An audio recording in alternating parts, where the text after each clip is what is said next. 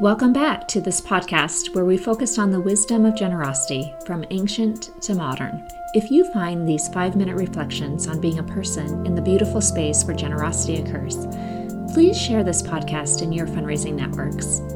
And if this is the first time joining us, don't forget to go back to previous episodes for rich insights. I came across a poem this week that might seem to not have a connection to our work across various types of nonprofits, but bear with me. This poem certainly speaks to human services work, yet it can have a broader meaning. This week, I am reading the poem Somebody's Mother by Mary Dow Brine, written in 1878. Quote The woman was old and ragged and gray and bent with the chill of the winter's day. The street was wet with recent snow, and the woman's feet were aged and slow.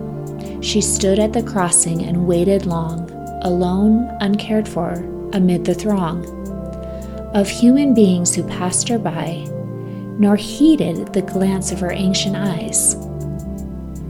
Down the street, with laughter and shout, glad in the freedom of school let out came the boys like a flock of sheep, hailing the snow piled white and deep.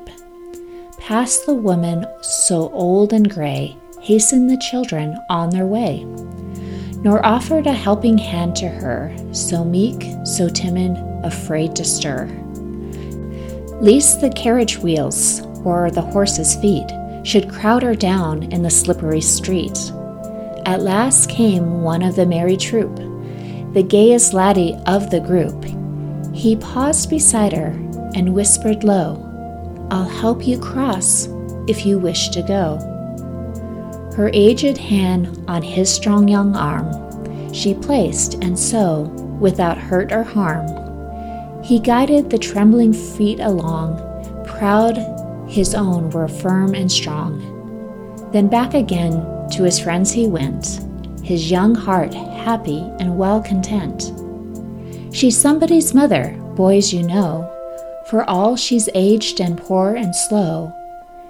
And I hope some fellow will lend a hand to help my mother, you understand, if she's ever poor and old and gray, when her own dear boy is far away. And somebody's mother bowed low her head in her home that night and the prayer she said was God be kind to the noble boy who is somebody's son and pride and joy. Unquote. So, yes, we can easily see how each person we encounter in human services organizations are somebody's mother, father, brother, sister, daughter, son, and so on. Yet, let's expand outward. The animals we rescue will be somebody's future best friend. The places we protect and conserve have been or will be somebody's favorite place of rest or exploration. The arts we produce and stage will be somebody's favorite memory. The subjects we teach will alter somebody's future course in learning or curiosity. The spiritual insights we give will speak deeply into somebody's life. Our work truly is somebody's fill in the blank. Let's reflect on these two questions this week.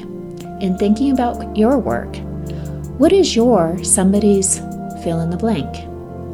What brings you pride and joy in your work this week?